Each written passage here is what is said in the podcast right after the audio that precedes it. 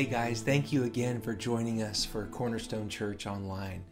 Uh, we're continuing today with our series called Lenses Living in Light of Resurrection.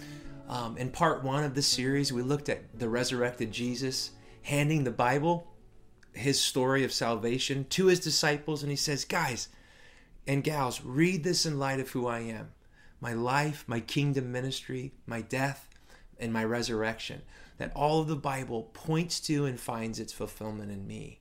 And he wanted them to be confident, competent, and have clarity on the message of the good news of which he is King and Savior and Lord. And then last week in part two, we, we saw the reason he wanted them to have confidence and clarity on the message is that they would become its messengers.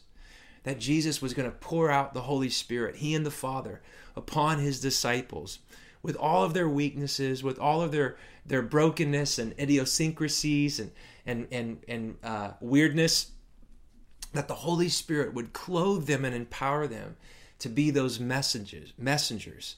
And we, we really the punchline last week in part two was that Jesus takes our weaknesses and he turns them into windows that display his glory. That through our humble witness and our surrender to the will of the Father, that God shows his glory, his goodness, and releases his grace through us as his humble witnesses with all of our weaknesses.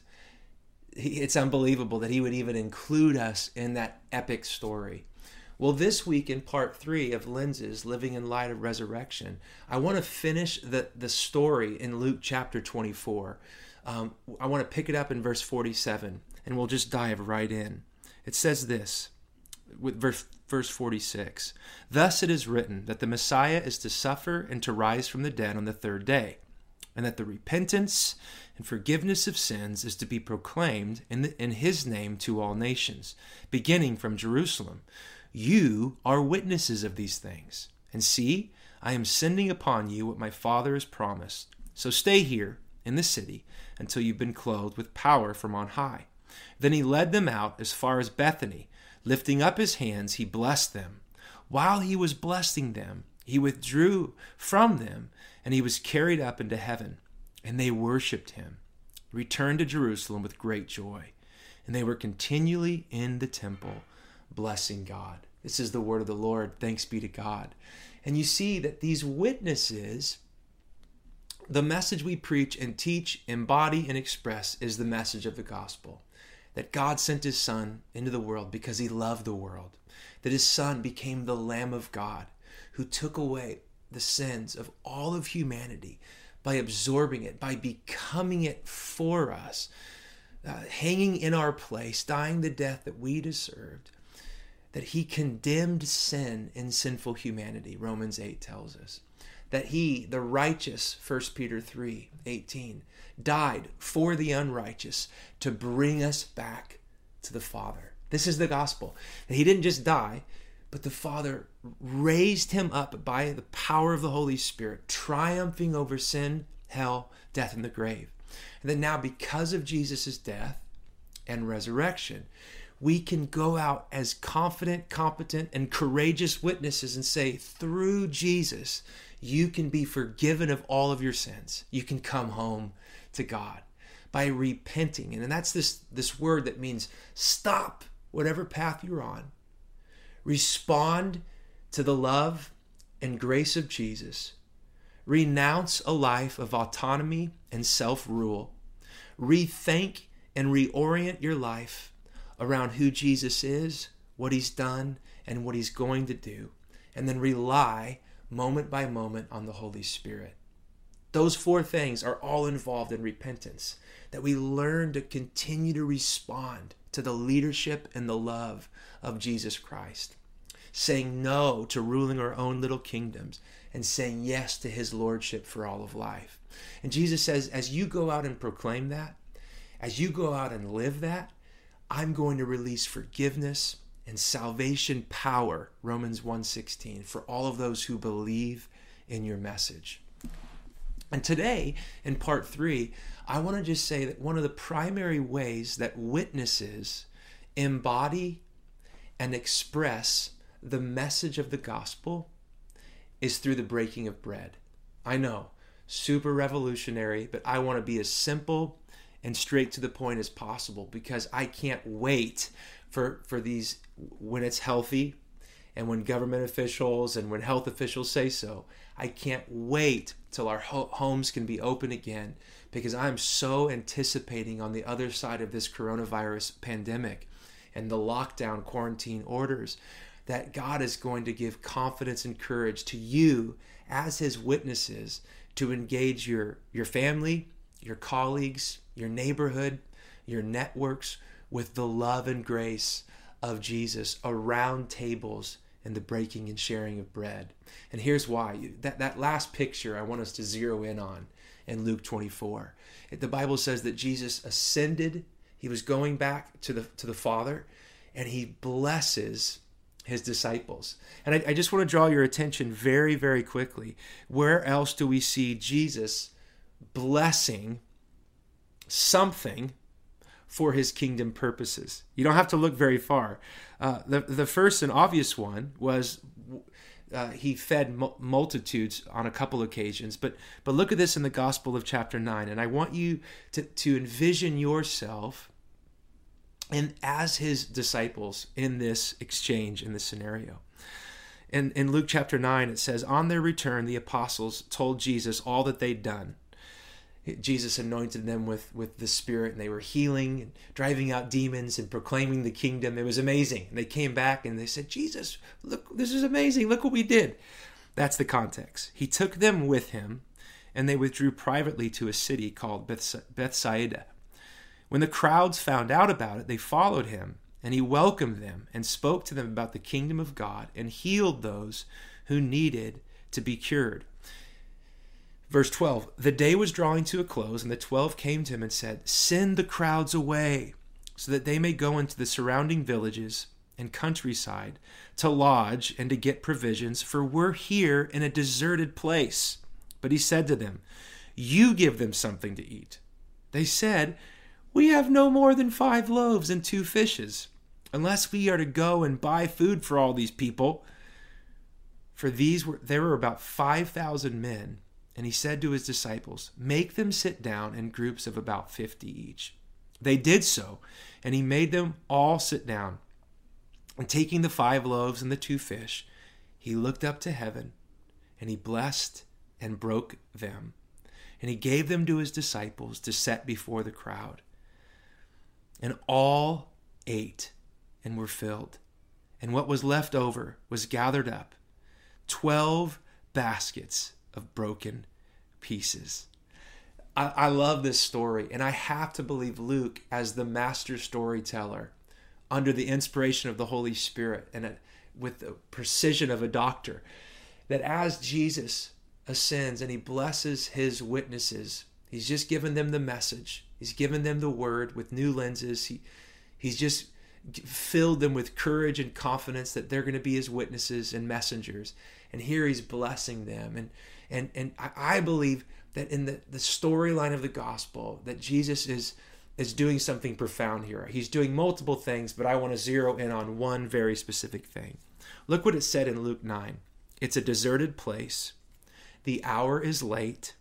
The needs around us are beyond our natural ability to meet or fulfill. And I want to say that this is the moment that we're in. There are so many needs, so many needs, so many in difficult situations right now. Uh, facing unemployment, facing various health issues, facing anxiety or depression or worry because of quarantine. There, there's so many of us that feel like we're in that deserted place. We're in that place of isolation. We're in that place where the needs around us and our own lives, our own maybe families or friendship circles, our own workplace, our own neighborhoods or relational networks. We're in a deserted place that like we need bread. And Jesus, you know, he brings us in to that storyline and he says, You give them something to eat. And the disciples are like, No, Jesus, send them away. Send them away. They don't need to go away. You have something that when you put it in my hands, I can do something that far exceeds your expectation, your natural ability, or even what you would consider within the realm of possibility. That when you give me your little, I can do the miraculous through your offering. They don't need to go away.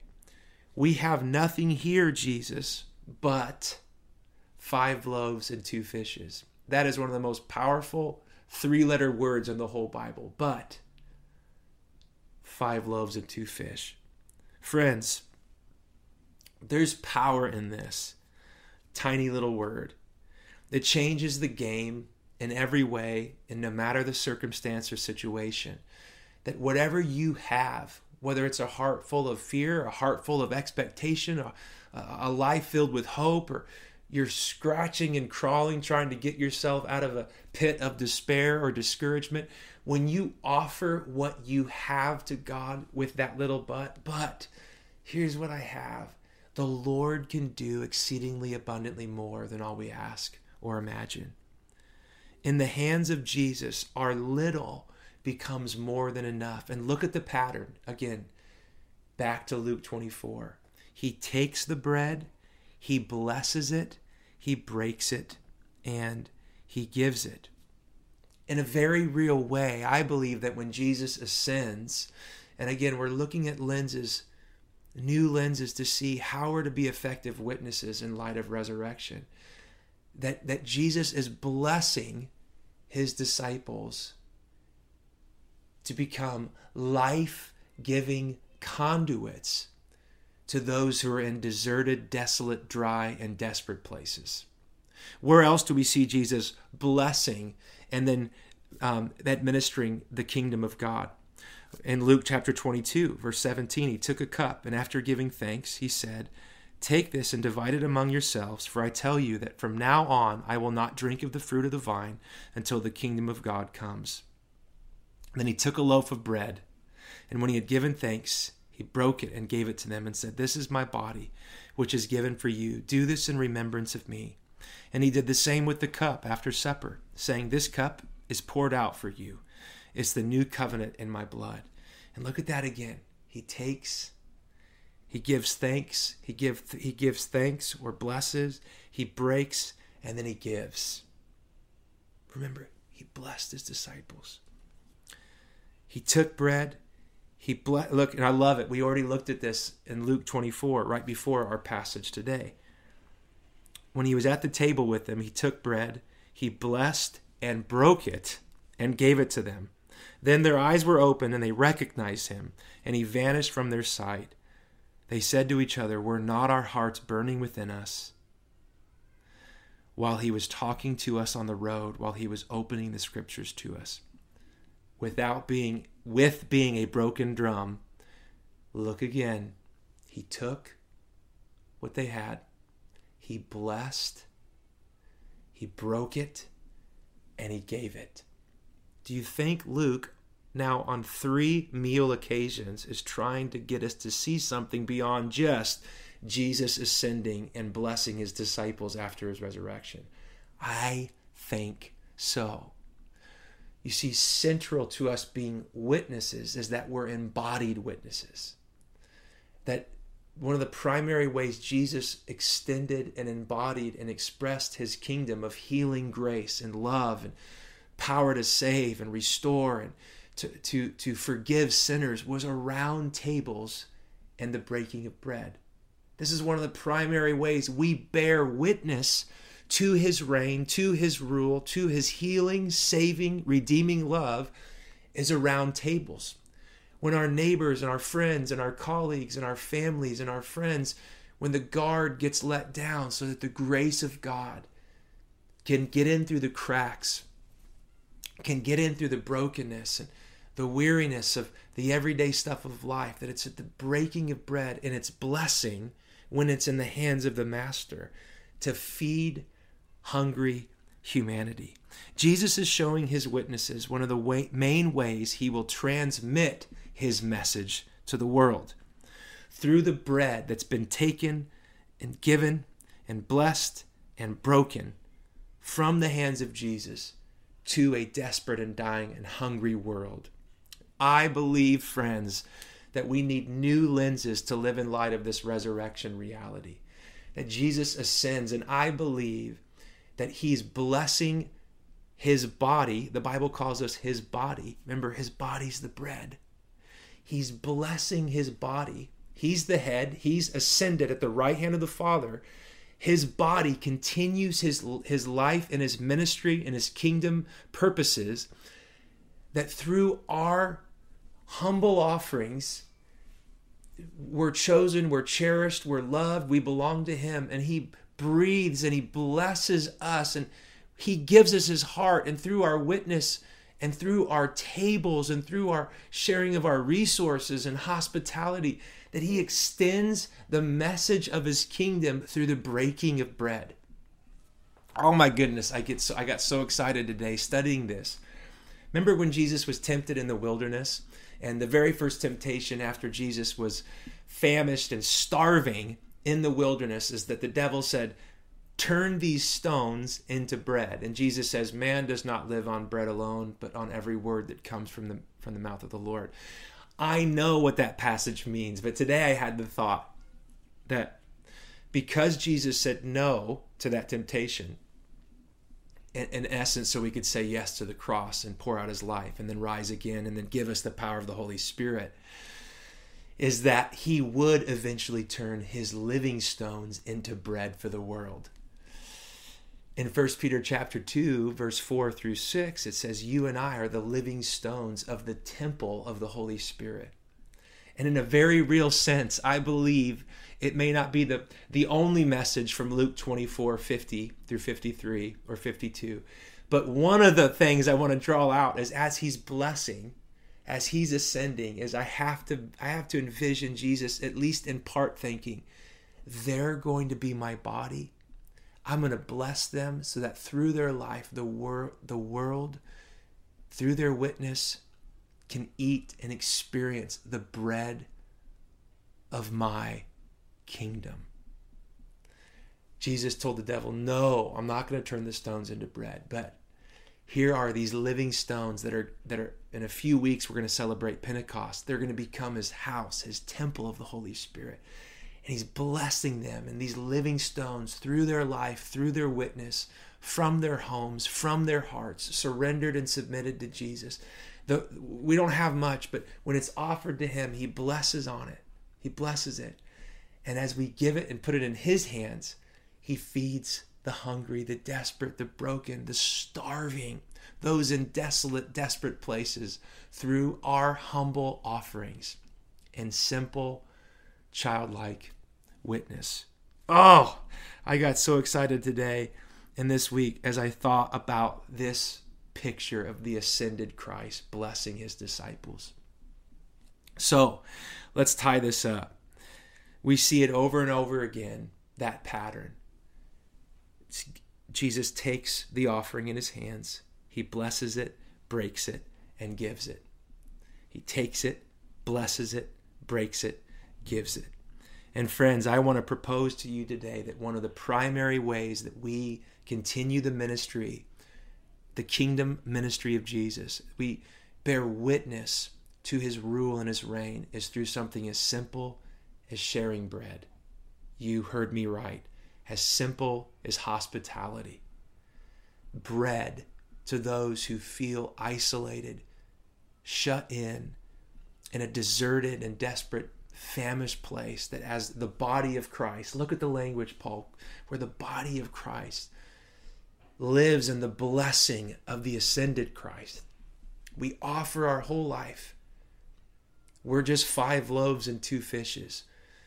But because of resurrection, through these new lenses, our little offerings become bread in the hands of King Jesus to nourish, to nurture, to heal, to bless, and to give life to those around us. This is one of the primary ways, friends, we become those witnesses and those messengers. Is through something as simple as the breaking of bread around our tables. Thank you, Jesus.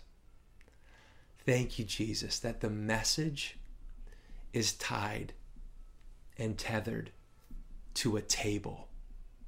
And I pray right now that the confidence of God would well up within your heart.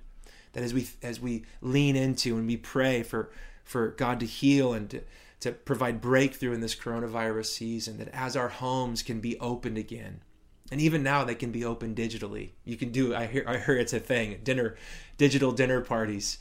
Um, you can drop off groceries after you sanitize them to a, to a neighbor in need or a colleague or a, someone in your, your relational network or workplace. And, but that is something as simple as a witness and the sharing of bread, that God's kingdom, God's healing and restoring grace can be given and administered to those around us. So, friends, let's become that bread. Jesus, again, he ascends and he blesses so that you and I could become that bread in his hands that he could extend to those around us in our humble, surrendered witness and eagerness to do the will of the Father in the power of the Holy Spirit. Let me pray for us. Father, I thank you that it, to you, our little offering of loaves and fishes, you can do more with our humble surrender than we could ever do in a lifetime trying to be effective apart from you.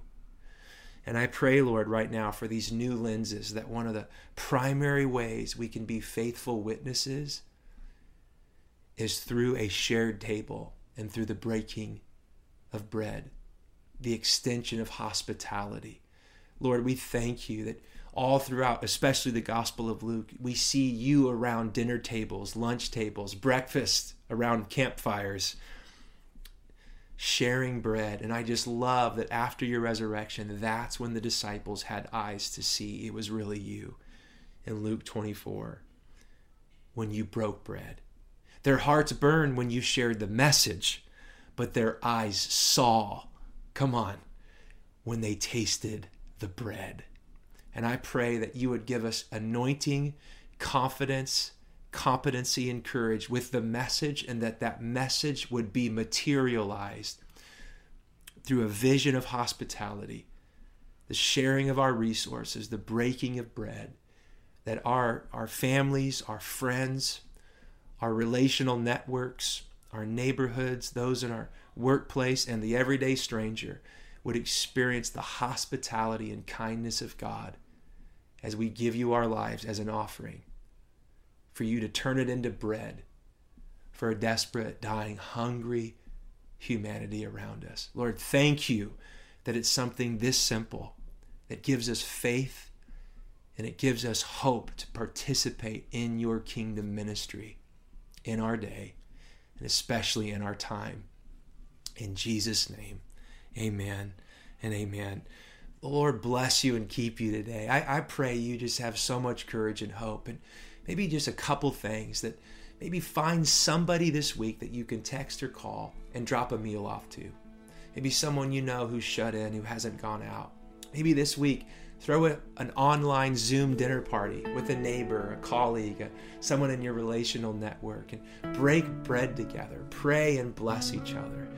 And, and then also, man, I, I just pray and hope that you know you don't have to do this journey in this life alone. So I pray that you would be encouraged to reach out um, to me, reach out to us in our church office and email, and, and we want to come alongside you.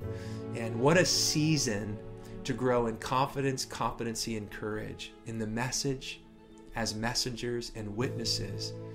And as those who I cannot wait for the quarantine and shelter in place to be lifted when it's safe because I believe God is going to just release such grace over our hearts and our homes um, as we just say yes to sharing resource and sharing bread, and that through that exchange, eyes are going to be open, hearts are going to burn, and many people are going to come into the kingdom of God in the days and weeks ahead. If you're with me, shout amen wherever you're watching. I love you guys. Bless you. Can't wait to see you.